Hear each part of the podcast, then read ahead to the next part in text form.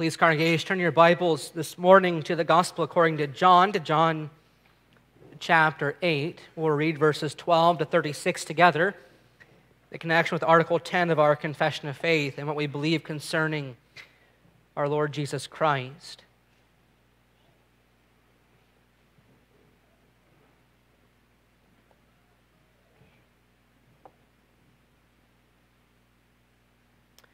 John chapter 8, beginning at verse 12. This is God's holy word. Again, Jesus spoke to them, saying, I am the light of the world. Whoever follows me will not walk in darkness, but will have the light of life. So the Pharisees said to him, You are bearing witness about yourself. Your testimony is not true. Jesus answered, Even if I do bear witness about myself, my testimony is true. For I know where I came from and where I am going. But you do not know where I come from or where I am going. You judge according to the flesh. I judge no one. Yet even if I do judge, my judgment is true. For it is not I alone who judge, but I and the Father who sent me. In your law it is written that the testimony of two people is true. I am one who bears witness about myself, and the Father who sent me bears witness about me. They said to him, therefore, Where is your Father? Jesus answered, You know neither me nor my Father. For if you knew me, you would know my Father also. These words he spoke in the treasury as he taught in the temple. But no one arrested him because his hour had not yet come. So he said to them again, I am going away, and you will seek me, and you will die in your sin. Where I am going, you cannot come.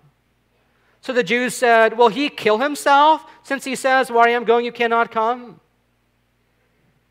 He said to them, You are from below, I am from above. You are of this world, I am not of this world.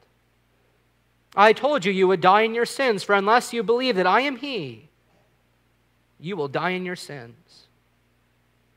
So they said to him, Who are you? Jesus said to them, Just what I have been telling you from the beginning.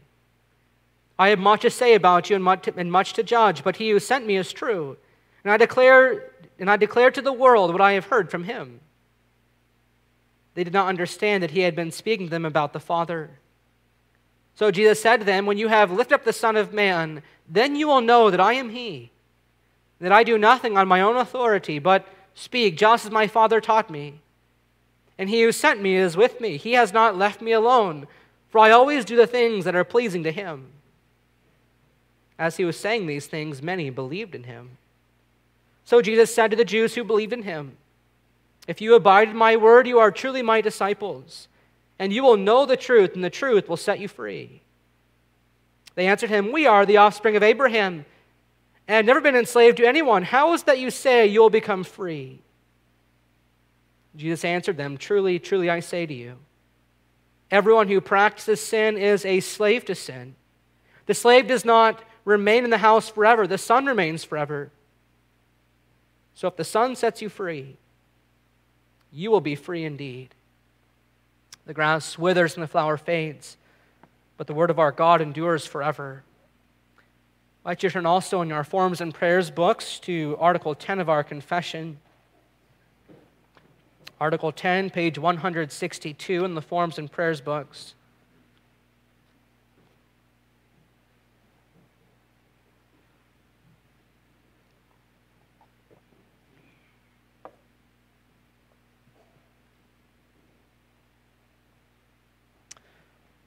Article 10, the deity of Christ. We believe that Jesus Christ, according to his divine nature, is the only Son of God, eternally begotten, not made nor created, for then he would be a creature. He is one in essence with the Father, co eternal, the exact image of the person of the Father and the reflection of his glory, being in all things like him. He is the Son of God. Not only from the time he assumed our nature, but from all eternity as the following testimonies teach us when they are taken together. Moses says that God created the world. And John says that all things were created by the Word, which he calls God. The letter to the Hebrews says God made the world by his Son. And Paul says God created all things by Jesus Christ. And so it must follow that he who is called God, the Word, the Son, and Jesus Christ, already existed when all things were created by him.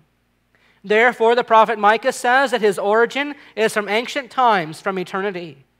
And Hebrews says that he has neither beginning of days nor end of life. So then he is the true eternal God, the Almighty, whom we invoke, worship, and serve. This the Church of Christ does believe and confess throughout the world.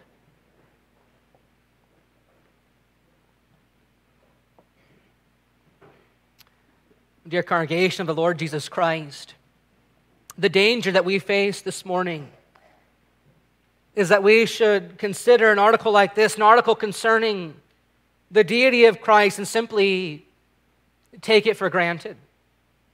The danger that we face that we should perhaps think to ourselves, this is also very old hat. Do we really need yet, yet another sermon on the deity of Christ? Don't we already know this? Perhaps some of us are thinking that this morning. Why do we need to hear sermons over and over and over again on the divine nature of Christ and, and reacquaint ourselves over and over again with these old archaic words and expressions like eternally begotten and, and one essence with the Father and, and co eternal. One pastor once expressed his concern this way It is often my worry, he said, that familiarity breeds contempt. And I worry that we as God's people do not always feel the weight of what God's word says.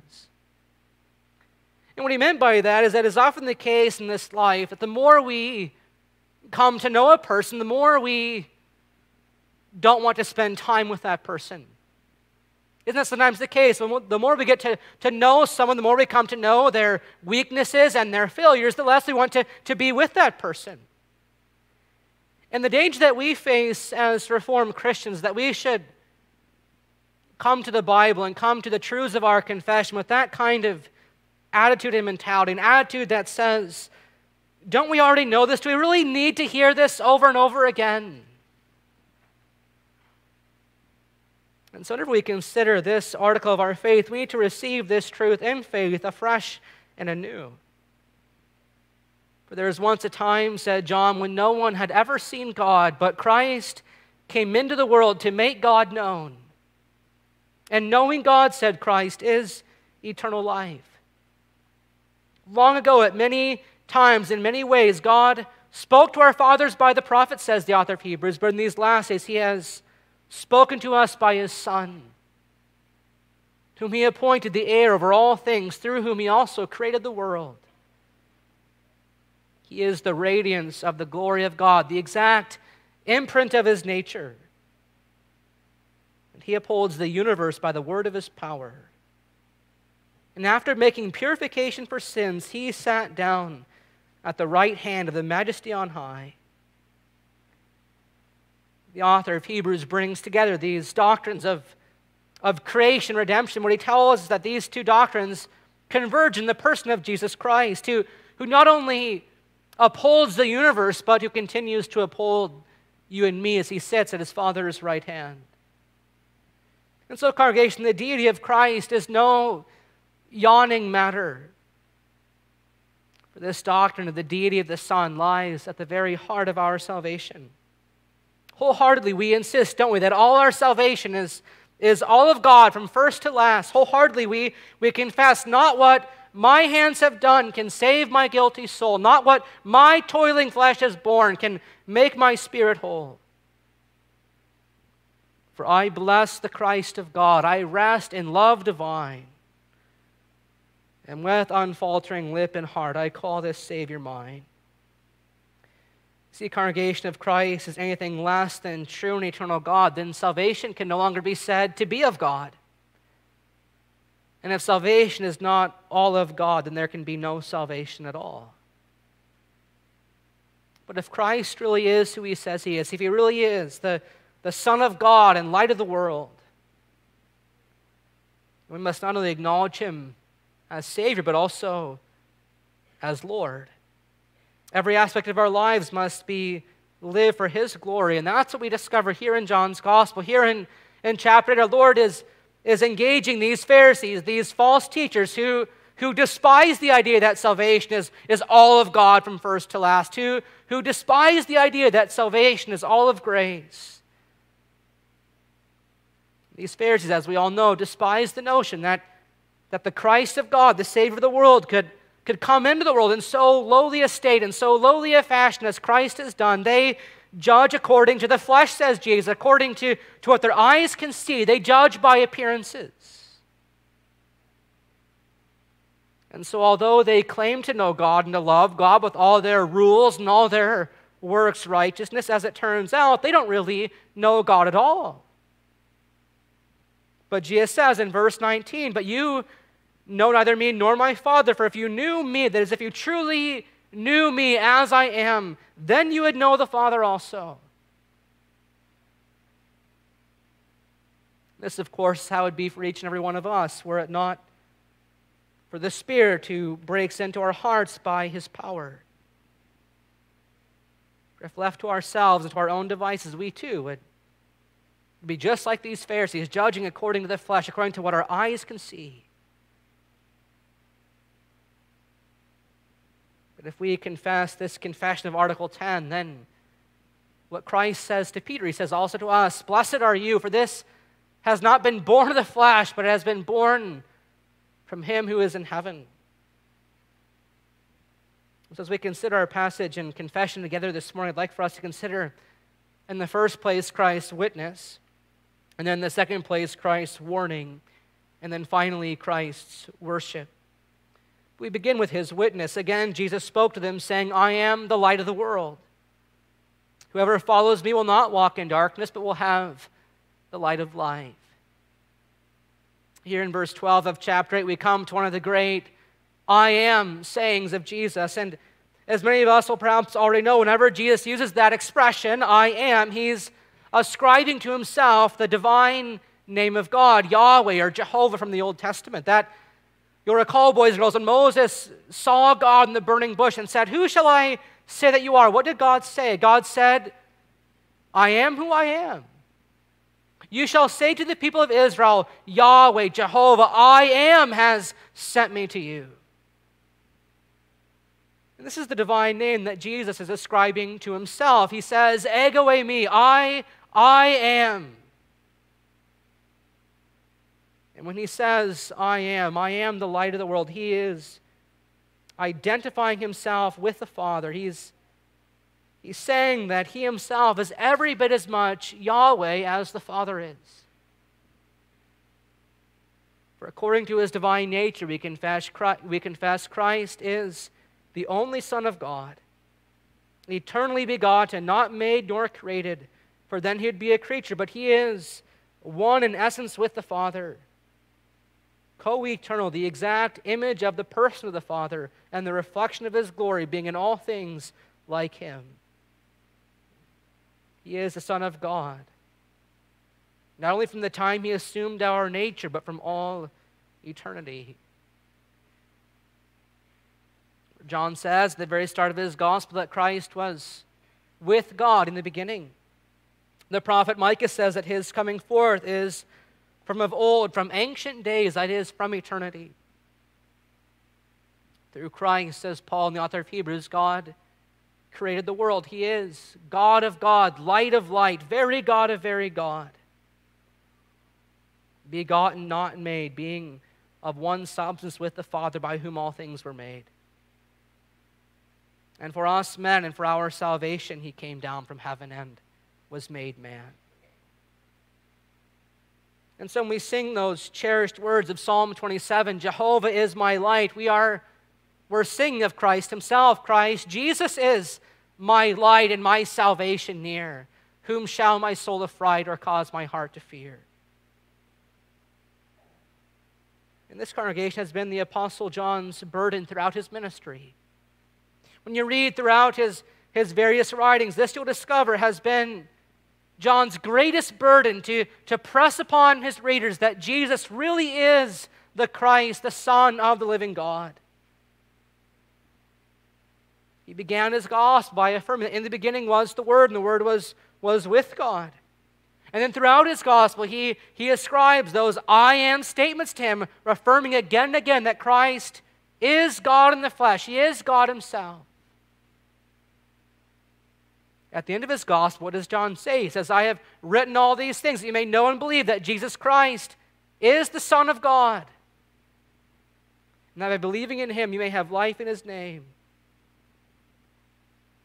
If you turn over to his first epistle, he says in chapter 2, verse 22 Who is the liar but he who denies that Jesus is the Christ? And this is the Antichrist, he who denies the Father and the Son. In chapter 5, verse 5, he asks, Who is he who overcomes the world but he who believes that Jesus is the Son of God? For whoever has the Son has life, verse 12, but whoever does not have the Son does not have life. If you turn to the second epistle, he drives home the same point again, reaffirming for his readers at the very start of that letter that grace and mercy and peace come to us from God the Father and from Jesus Christ, who is the Father's Son. Then he says to his readers everyone who goes on ahead and does not abide in the teaching of Christ does not have God. But whoever abides in the teaching has both the Father and the Son. And so it is in his third epistle as well, And he says, I have no greater joy than, than to hear that my children are, are walking in the truth. And no doubt what he means by walking in the truth is walking steadfastly in this confession that Jesus Christ really is who he says he is, that he really is the, the eternal Son of God. And we could easily go on into Revelation where John drives the point further and further, over and over again. This, this truth of our confession, ascribing to Christ the, the glory of God for having washed of, washes of all our sins. In Revelation 21, verse 5, Christ says, Behold, I am making all things new. And who can say that but God Himself? Yes, Jesus Christ is the Son of God and the light of the world. This is His witness. This is His testimony here in John chapter 8. I am the light of the world. And whoever follows me will not walk in darkness, but will have the light of life. We all recognize that we live in an increasingly darkening world. We live in a world that lives in, in rebellion against God and rebellion against the Word of God. And, and this we know is the way it's always been ever since our first parents fell into sin. Darkness invaded the world.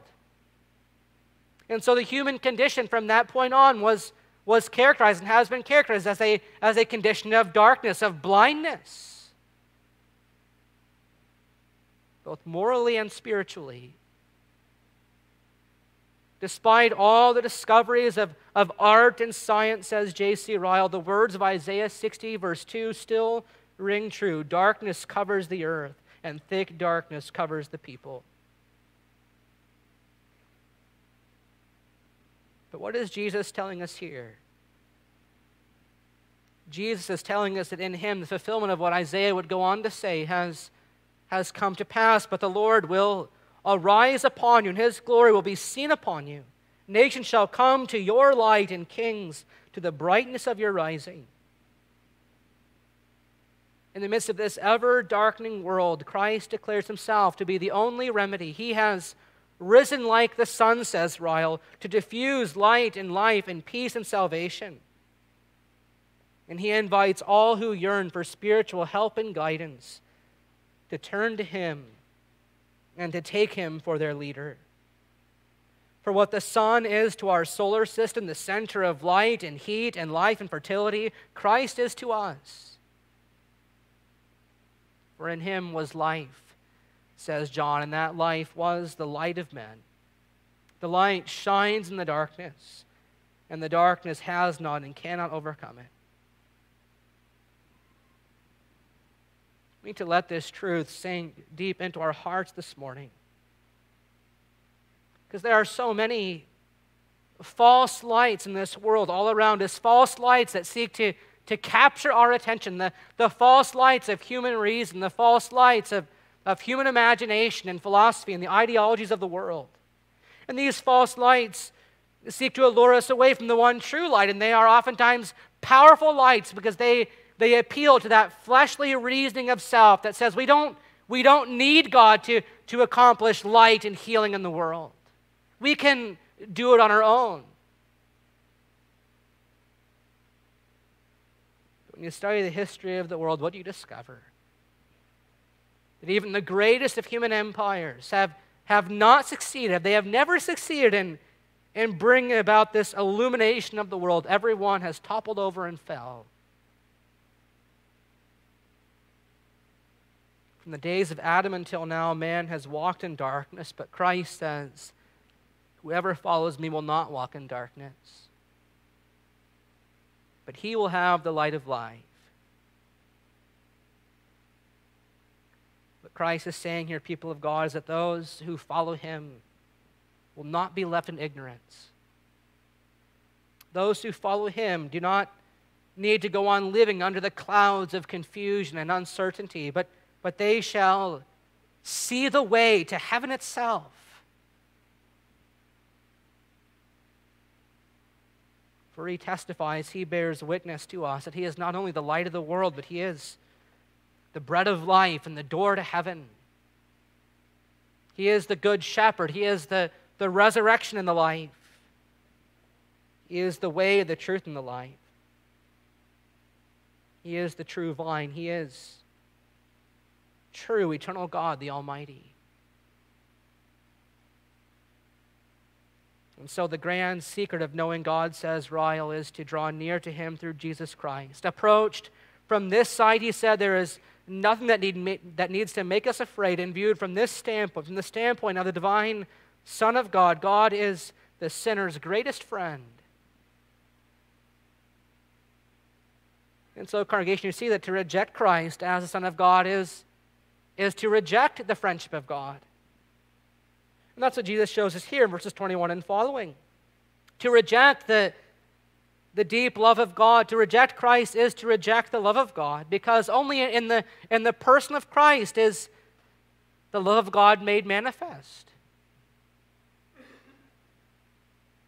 God is love, says John in, in his first epistle, and this, the love of God was made manifest among us, that God sent his only Son into the world. We might live through him, in this is love, not that we love God, but that God loved us and sent his Son to be the propitiation for our sins. To reject Christ as the Son of God is to reject the love of God. To reject Christ as the Son of God is to reject life itself. That's what Christ is saying to us here when he, when he says these hard hearted Pharisees in verses 21 and 23 and 24 I am going away, and you will seek me, and you will die in your sin. Where I am going, you cannot come, for you are from below. But I am from above. You are of this world, and I am not of this world. And I told you that you would die in your sins. For unless you believe that I am He, you will die in your sins.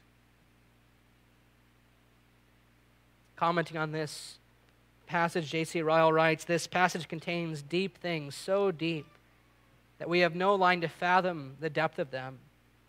But it also contains in the opening verses some things which are clear, plain, and unmistakable. What Christ is essentially saying to these unbelieving Jews is this You've been following me around throughout all Jerusalem, and you've been taking issue with everything I've been saying, and you've rejected me. And there is going to come a time when you will seek me, but it will be too late. For a day of final separation between light and darkness is coming. lesson before us, as one pastor, is a very painful one. That such a Savior as the Lord Jesus, so full of love, so willing to save, should ever be sought in vain and a sorrowful thought, is a sorrowful thought.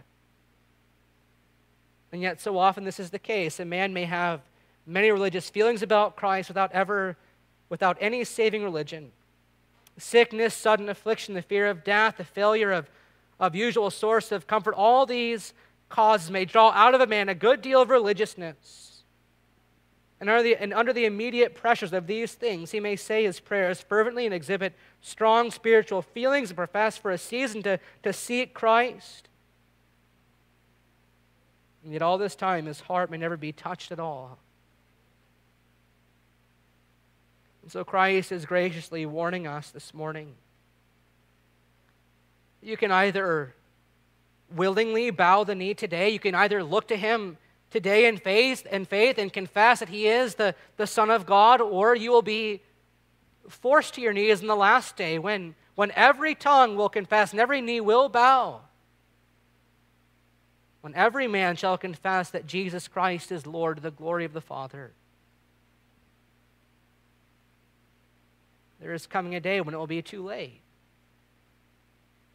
When light and darkness shall finally be separated forever.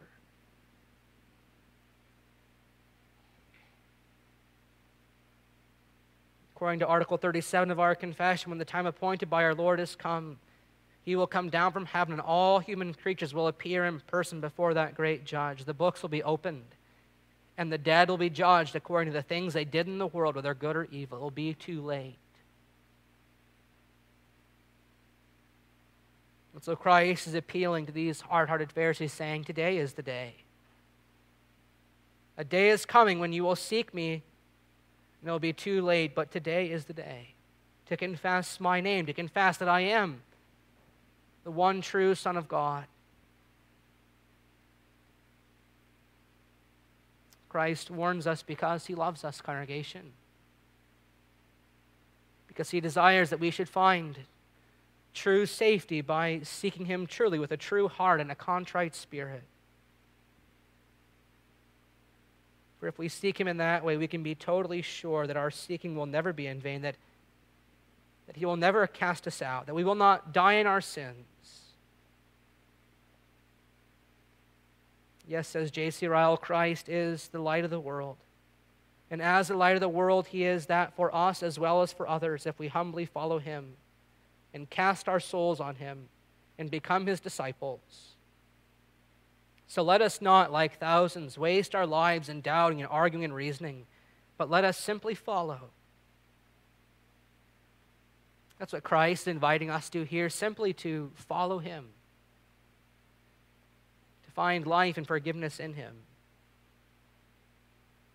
Christ is offering us the true freedom from the slavery to sin with the assuring words if the Son sets you free, you will be free indeed. You see, congregation of Christ is not received on his own terms as the Son of God, if he is not received in, in light of his witness, in light of the testimony that that he is God's son, then he is not received at all. This congregation is at the very heart of the Christian faith. It is a, essential to our entire system of doctrine. Whoever calls upon the name of the Lord Jesus, whoever confesses him as the, the Son of God, says the Apostle Paul, shall be saved, and whoever believes in him shall never be put to shame. This word, says Paul, is near you. It's in your mouth, it's in your ear, it's in your heart, the, the word of faith that we proclaim. Because if you confess with your mouth that Jesus is Lord and believe in your heart that God raised him from the dead, you will be saved.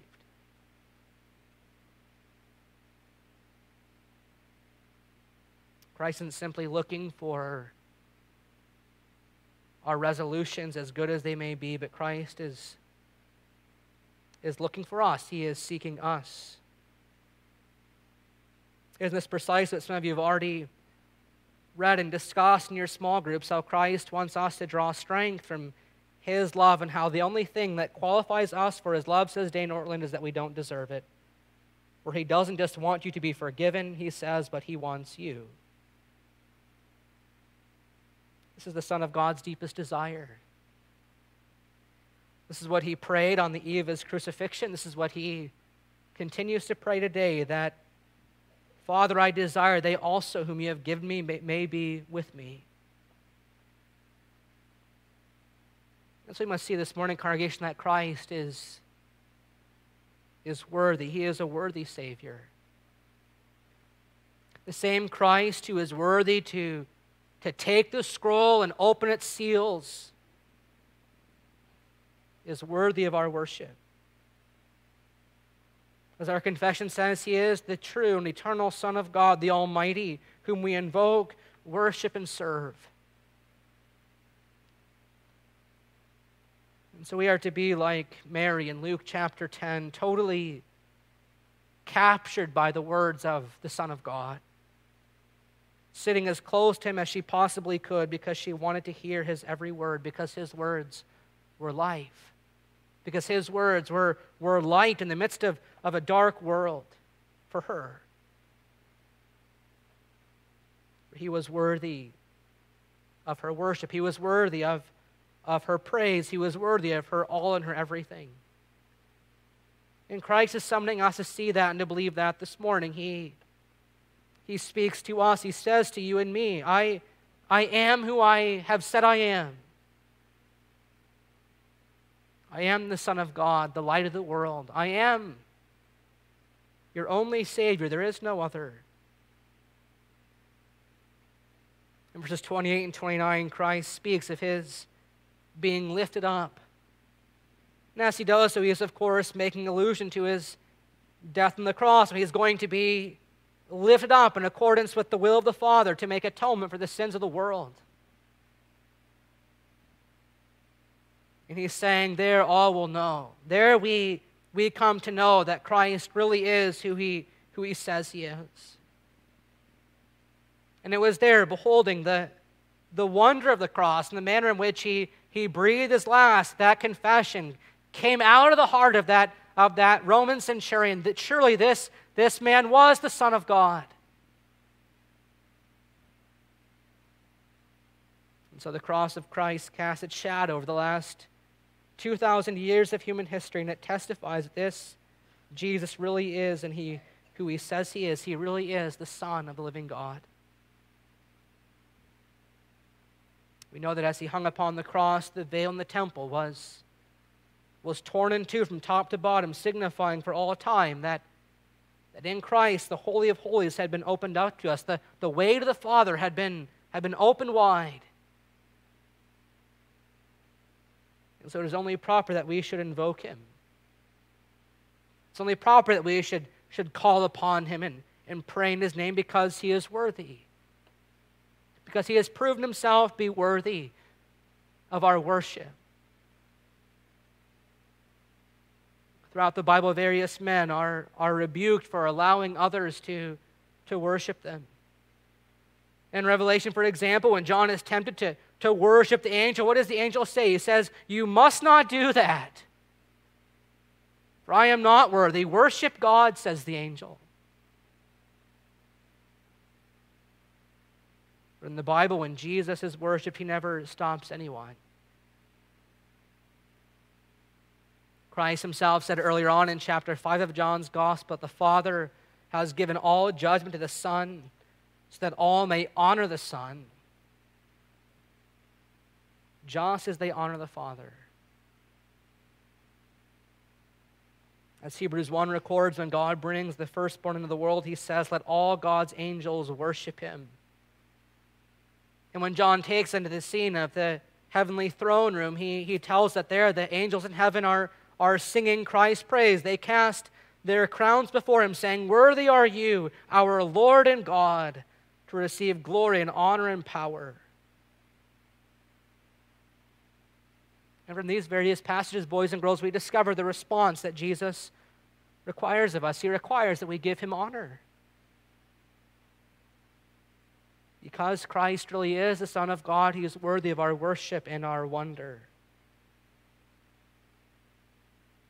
Reflecting the deity of Christ and the worship that is due him, J.C. Ryle writes, Let us consider whether it is possible to make too much of Christ.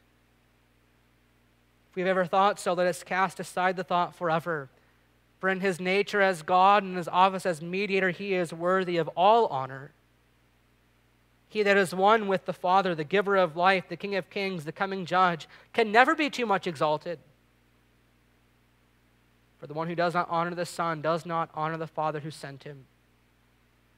And so, if we desire salvation, he says, let us lean our whole weight on this mighty Savior, for in so leaning we need not ever be afraid. For Christ is the rock of ages. And he that builds his life on him shall never be confounded, neither in sickness, nor in death, nor in the day of judgment. Indeed, the hand that was nailed to the cross is almighty and the Savior of sinners is still mighty to save. This congregation is the good news of the gospel that we have communion even now with this Christ this morning. We have communion with this Christ who is the Son of God and the light of the world. He says in Revelation 3, verse 20, Behold, I stand at the door and knock anyone hears my voice and opens the door, I will come to him and I will dine with him and he with me. Under the shadow of his wings, says John Owen, we sit down quietly and safely because we place our trust in him. Congregation, if you have heard Christ's testimony, if you have come to believe his witness, then give him your life for he is worthy. Ascribe him glory and render him honor and beauty of holiness. Worship the Lord. Amen. Let us pray. Gracious God, Heavenly Father, we come before you again and we call upon the name of your Son, the Lord Jesus Christ, and give thanks for him. Lord, we thank you in the fullness of time you sent him into the world. And that he revealed himself to us as the way to the Father. Being the divine Son of God, we know that only he was able to do that for us. And so, Father, may we consider the glory of Christ. May we stand in awe and wonder at the work of Christ. May we give him our worship. May your Spirit work in us, Lord, to give him our praise, to cause us to live in service to him for all our days. This we ask in his name and for